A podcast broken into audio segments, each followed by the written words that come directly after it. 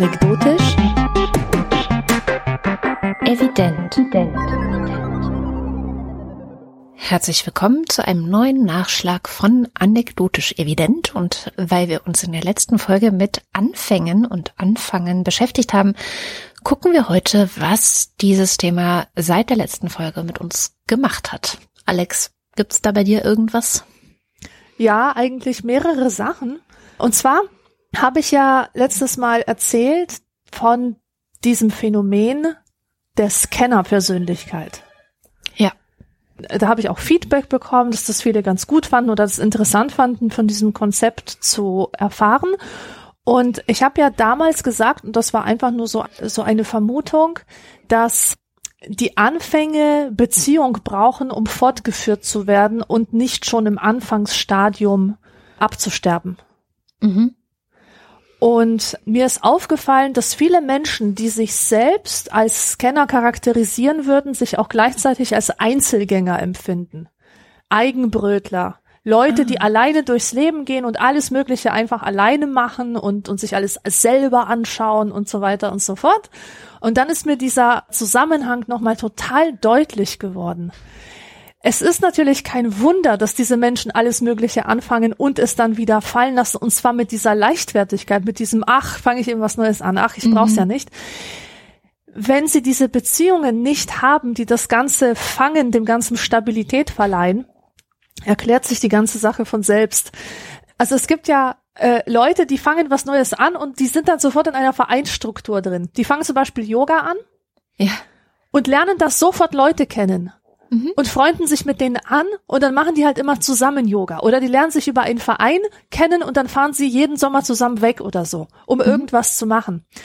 Und solchen Leuten, solche Leute schaffen es einfach, auch viel öfter mal Sachen durchzuziehen, weil diese Dinge einfach von, von diesem Beziehungsgeflecht gestützt werden. Mm.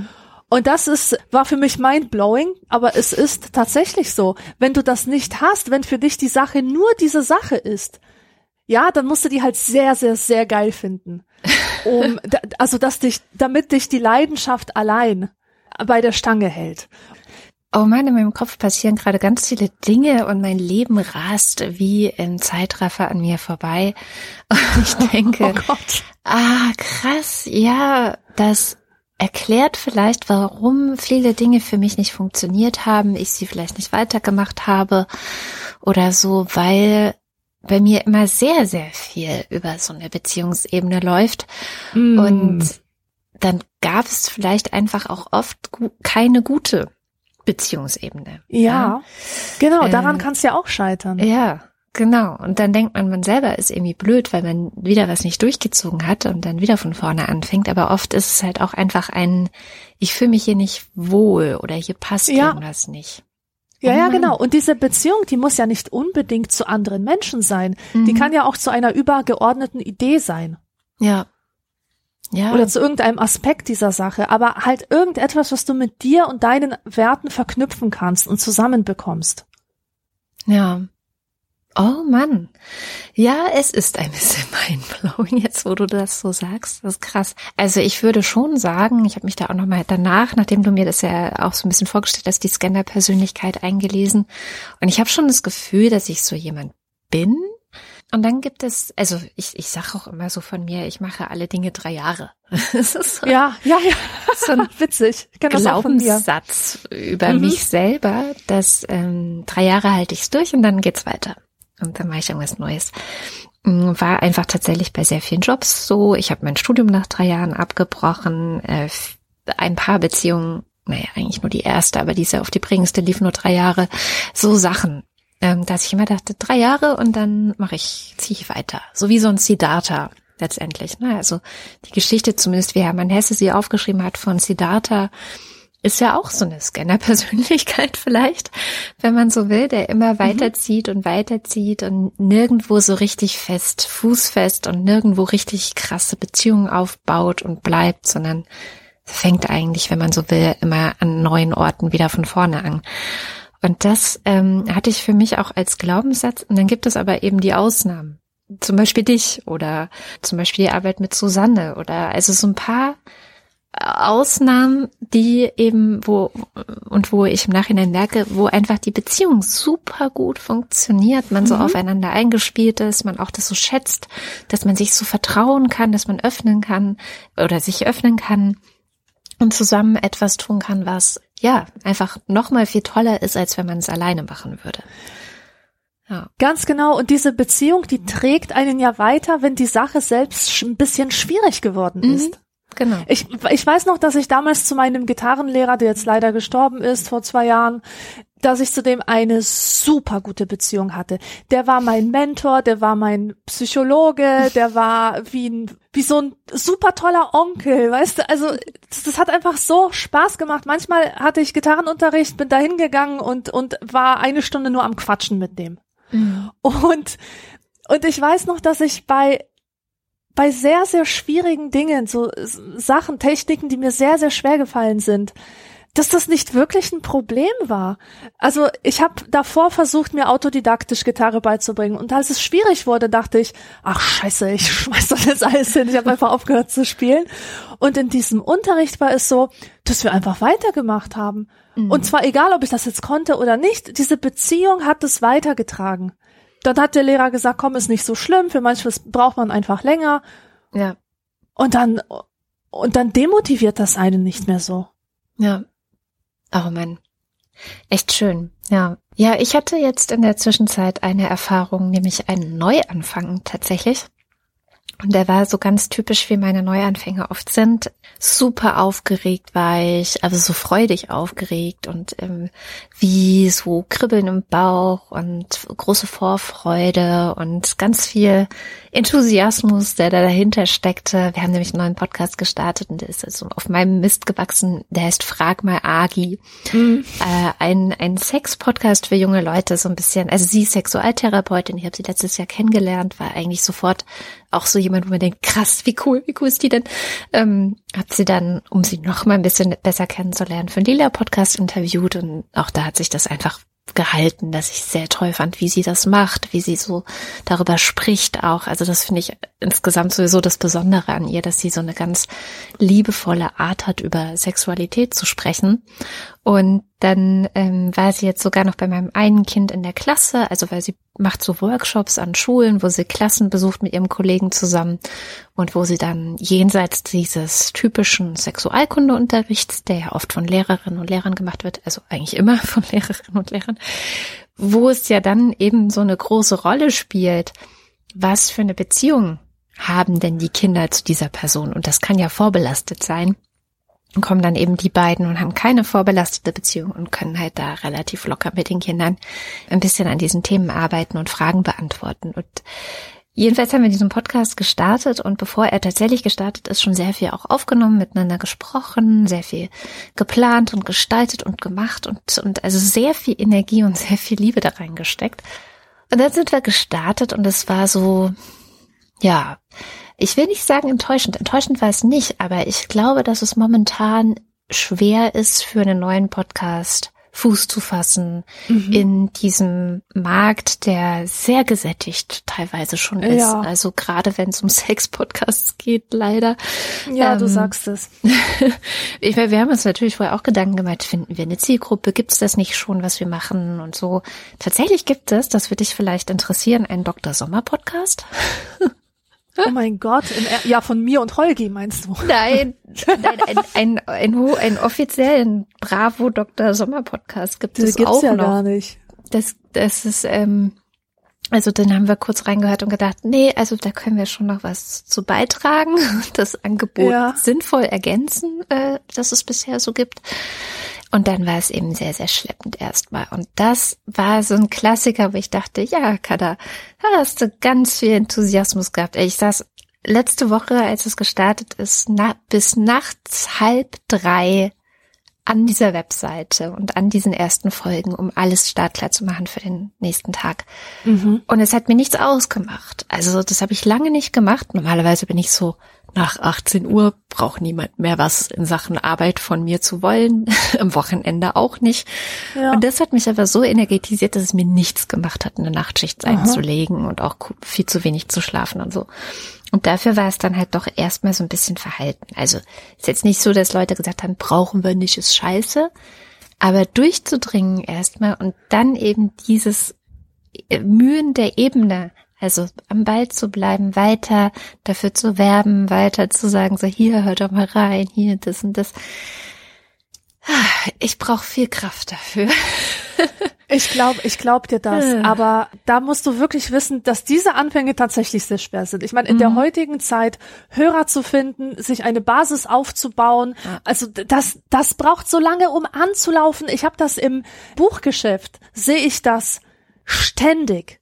Da bringt halt jemand ein Buch raus und ist total aufgeregt. Was passiert? Die erste Woche, am ersten Tag interessiert es niemanden, kaum jemand hat es überhaupt in der Buchhandlung liegen, ja. Mhm. Äh, die Wochen verstreichen, es verstreichen manchmal sogar Monate, ohne dass dieses Buch irgendeine Art von Aufmerksamkeit bekommt. Niemand ja. schreibt darüber, niemand rezensiert das. Es passiert einfach gar nichts und dann zack, nach fünf Monaten kommt dann der große Ansturm, ja? Mhm. Und wir haben das schon gelernt, das, das als normal zu betrachten. Das mhm. gehört einfach dazu. Diese ganz, ganz lange Vorlaufzeit.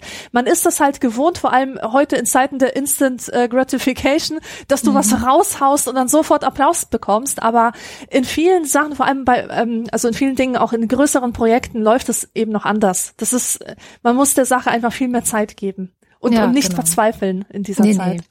Genau, aber es, ich weiß das ja auch alles rational und ähm, dann ist es auch wieder okay und so. Aber der erste innere Moment ist so, wahrscheinlich ist die Scanner-Persönlichkeit da dann enttäuscht und denkt ja. sich, ach na, dann halt nicht. Ja, dann mach ich halt was anderes wieder. Ja, genau. Ja.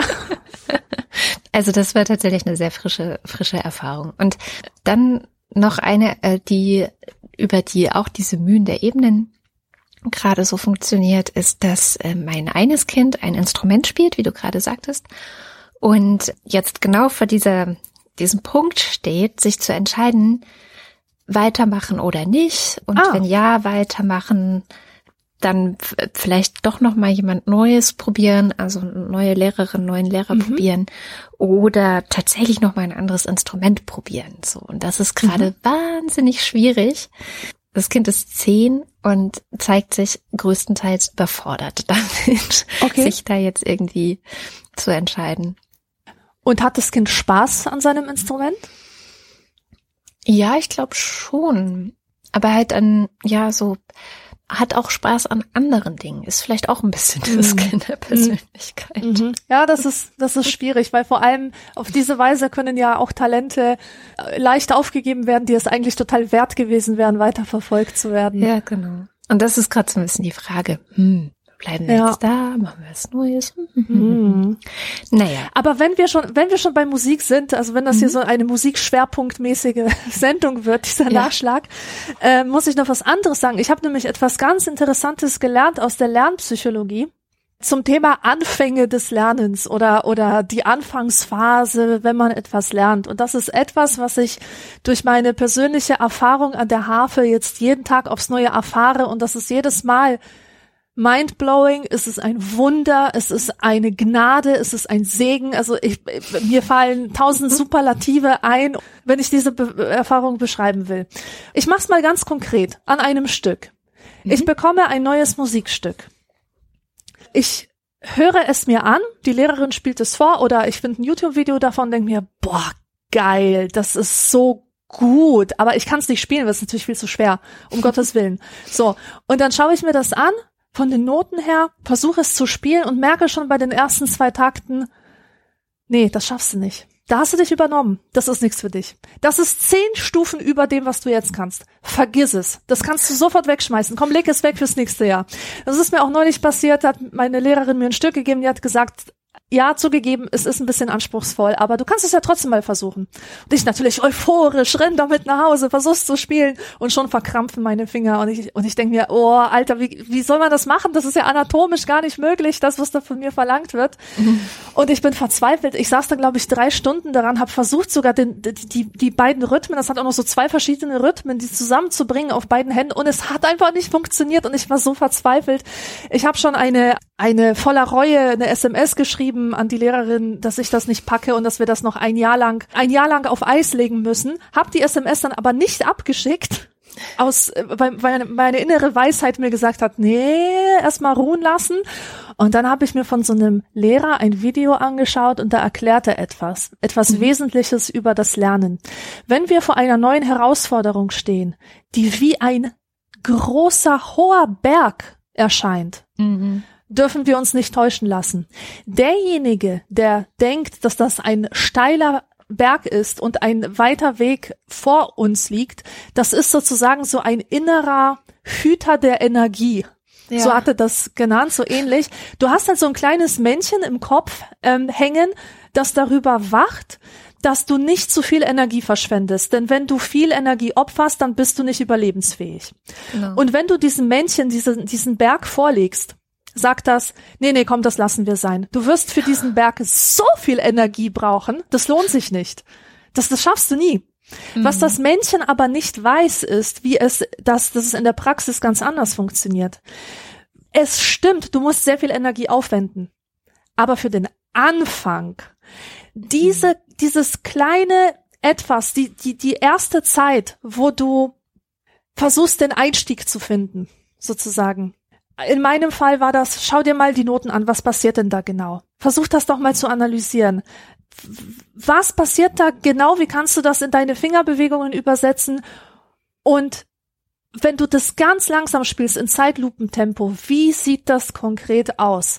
Und dieser Anfang, ich sag's dir, das hat mich sehr viel Energie gekostet. Schweißgebadet war ich eine Stunde dran, das zu machen. Aber nachdem ich diesen, diese erste Hürde genommen habe, ging der Rest wie Butter. Das ging total schnell.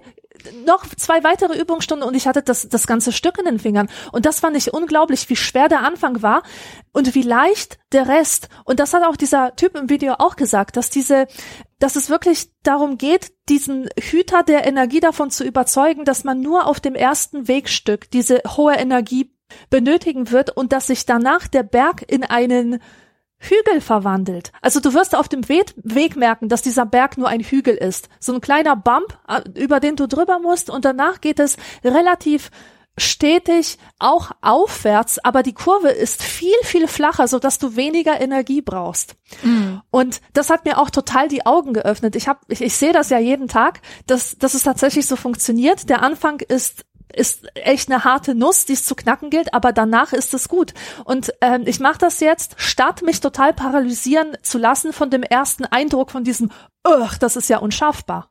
Und das ja. kann man auf alle möglichen Lebensbereiche anwenden. Oh, ja. Das kann man sogar auf Beziehungsarbeit anwenden, auf, auf ja. äh, keine Ahnung, äh, Seminararbeit, die man schreiben muss oder Zimmer, das man aufräumen muss. Oh Gott, ja. Oder also. ein Kind, das im Homeschooling sitzt, das habe ich ja gerade immer, und dann am Anfang der Woche alle Aufgaben auf einmal bekommt und verzweifelt. Oh, Wirklich. Genau. Da sitzt, heulen könnte und denkt, das schaffe ich nie. Das schaffe ja. ich alles nie, nie, nie, nie.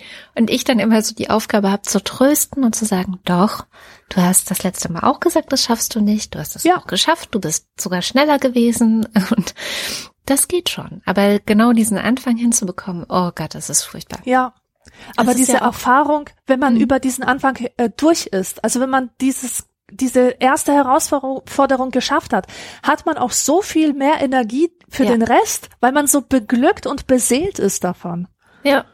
Ja, es ist tatsächlich beobachtet das hier dann auch in meinem kleinen äh, Mini-Experiment, dass also sich ewig, ewig, ewig davor gedrückt wird, anzufangen und einfach mal die erste Aufgabe zu machen. Aber wenn die erste Aufgabe, Aufgabe gemacht ist und ich dann sage, so jetzt gibt's Mittagessen, dann wird gesagt, nee, Moment, ich muss noch diese Aufgabe fertig machen. dann gibt's kein Stoppen. Naja. Ja, ja, eben. Oder das kennt man auch vom Rausgehen, ne? So dieses, kommt, wir gehen raus. Oh, raus. Mh, Kein Bock. Will ich jetzt wirklich rausgehen, spazieren gehen, äh, raus ist doch doof, ist doch blöd. Und dann will man nicht raus. Und wenn man dann draußen ist, wollen sie immer alle nicht mehr rein. Ja. ja, Story of my life. Und das ist aber auch krass, wie, wie sehr man nie aus diesen Erfahrungen lernt, gell? Man macht diese hm. Erfahrung ständig, aber man ist nicht in der Lage, sie abzurufen, wenn es denn drauf ankommt. Ja, das stimmt. Das stimmt. Eben wegen dieser ersten relativ hohen Energie, die man aufbringen müsste. Die hat man halt auch nicht immer, muss man ja leider auch mal sagen. Ja. Dann fängt man halt vielleicht ein bisschen später damit an. Eins habe ich noch zum Thema Anfänge. Das mhm. ist ein Lesetipp, ein Buchtipp. Wahrscheinlich bin ich ein bisschen spät auf der Party und alle haben es schon gelesen. Ein Buch von letztem Jahr, Wir von der anderen Seite heißt es, von Annika Decker Tatsächlich beginnt das Buch so, und viel mehr will ich auch nicht erzählen, weil das wäre dann gespoilert, dass ähm, die Hauptperson, die Frau Rahel Wald, in Aufwacht zu sich kommt auf der Intensivstation. Und sie nur so nach und nach checkt, was eigentlich passiert ist und sie auch nur so nach und nach ja, begreift, was das alles bedeutet. Also manche Dinge rafft man dann mit ihr zusammen, weil es eben aus dieser Ich-Perspektive geschrieben ist, auch wirklich erst relativ am Ende. Und ähm, das fand ich ein super Buch zum Thema Anfang, weil sie, sie muss neu anfangen, viele, viele Dinge neu anfangen. Sie kann nicht mal den Löffel halten zum mhm. Essen, weil sie so geschwächt ist. Aber wie gesagt, viel mehr will ich jetzt gar nicht spoilern. Und sie muss viele Dinge neu lernen, viele Dinge auch in Frage stellen. Also ich, ich habe dann so ein bisschen auch recherchiert, was die Geschichte dieser Geschichte ist. Und Annika Decker, die Drehbuchautorin, viele kennen vielleicht kein Ohrhasen. Das war von ihr, damit hatte sie den Durchbruch. Dann hatte sie aber, ich glaube, vor zehn Jahren oder so tatsächlich so eine Geschichte die auch auf der Intensivstation irgendwie endete und ähm, dann wacht sie irgendwann auf und alles ist irgendwie anders. Und sie sagt äh, in diesem Interview, was ich dann mit ihr, was ich aber empfehle, erstes Buch, dann das Interview, weil sonst spoilert man sich sehr viel. Ich fand es halt auch gerade schön, dass sich das so entwickelt hat, dass man selber völlig ahnungslos ist, was passiert ist und was passieren wird und was sich noch alles herausstellt, was man noch nicht wusste und so. Das ist schon sehr spannend gemacht. Also allein dadurch hat das Buch eigentlich die ganze Zeit eine Spannung. Ähm, und sie sagt in diesem Interview eben auch, dass so, so eine Erfahrung von komplett rausgezogen sein aus Alltag und normalen Lebenszusammenhängen, gerade auch in der Filmbranche, für sie dazu geführt hätte, dass sie sehr viele Dinge sortiert hat, Freunde sortiert mhm. hat, ähm, Beziehungen sortiert hat. Also was hat wirklich Bestand? Was ist wirklich von einer Tiefe, die ein solch einschneidendes Ereignis auch dann überlebt und was mhm. unterscheidet solche Beziehungen von anderen und so. Und das Ganz, ganz herrliches Buch. Ich habe sehr viel geheult auch, während ich das gelesen habe. Es ist wirklich herrlich und ähm, ja, ein auch witzig. Das muss man auch sagen. Also wenn ihr wenn ihr jetzt denkt, oh Gott, das ist mir viel zu schwierig und schwer das Thema. Nee, also sie schreibt wirklich sehr lustig auch, selbstironisch und sarkastisch und ja, hat mir sehr sehr gut gefallen und vor allem ich habe es als Hörbuch gehört, gelesen und das hat Katja Riemann gesprochen. Das fand ich auch ganz toll. Ja. Ah, die hat, das ist ja eine tolle Sprecherstimme. Ja, total. Großartig. Mir ist noch eine Sache eingefallen, über die wir nicht gesprochen haben, und zwar über den Spruch wehret den Anfängen. Hm. Also das war so als Spruch immer in meinem Kopf, ohne dass ich gewusst hätte, woher das eigentlich kommt. Das hatte immer so was Drohendes, pass bloß auf. Und ich habe rausgefunden, dass das ursprünglich aus einem Gedicht von Ovid ist und es bezieht sich auf die Gefahren des sich Verliebens.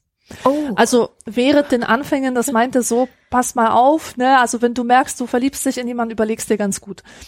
Und populär wurde das aber äh, in Bezug auf den Nationalsozialismus, mhm. weil man da dort die, die äh, Anfänge vielleicht nicht ernst genug genommen hat. Oder mhm. es wurde halt verharmlost oder man hätte eigentlich schon vorher sehen müssen, wozu das führen wird, ultimativ. Und das, das war einfach nur so ein Aspekt, der mir noch eingefallen ist. Und äh, es stimmt ja auch. Also diese Anfänge sind, wie gesagt, sehr fragile, sehr zerbrechliche Konstrukte meistens. Und da ähm, ist auch, auch Vorsicht angebracht. Also dass man wirklich ein prüfendes Auge in diesen Phasen hat auf die Entwicklungen, weil am Anfang kann man sie vielleicht noch verändern. Ja, das ist ja was, was man momentan sehr häufig hört, wenn eben dann wieder so rechte Parteien sogar im Bundestag landen, wenn mhm.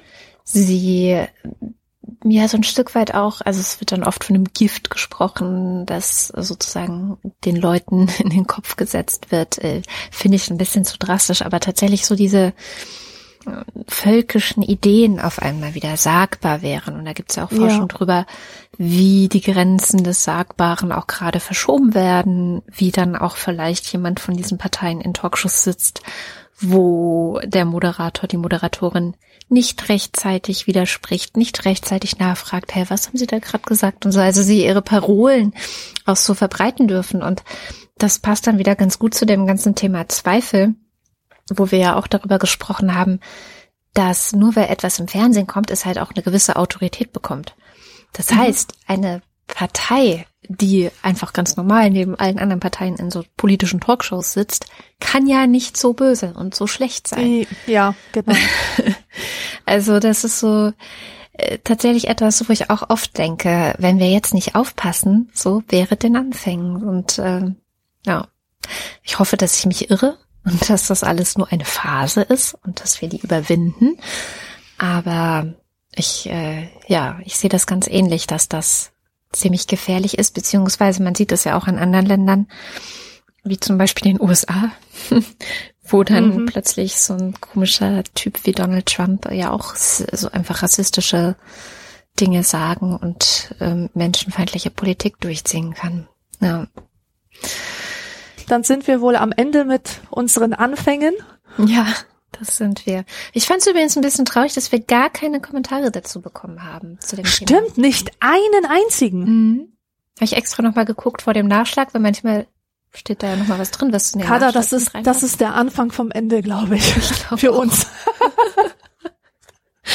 ich glaube auch. Oh Mann. Na gut, dann, wir hören uns dann wieder bei einer der nächsten Folgen sei es der Nachschlag oder das nächste Thema. Ich hoffe, ihr seid dann alle mit dabei. Und bis dahin wünschen wir eine gute Zeit. Tschüss. Bis dann. Tschüss.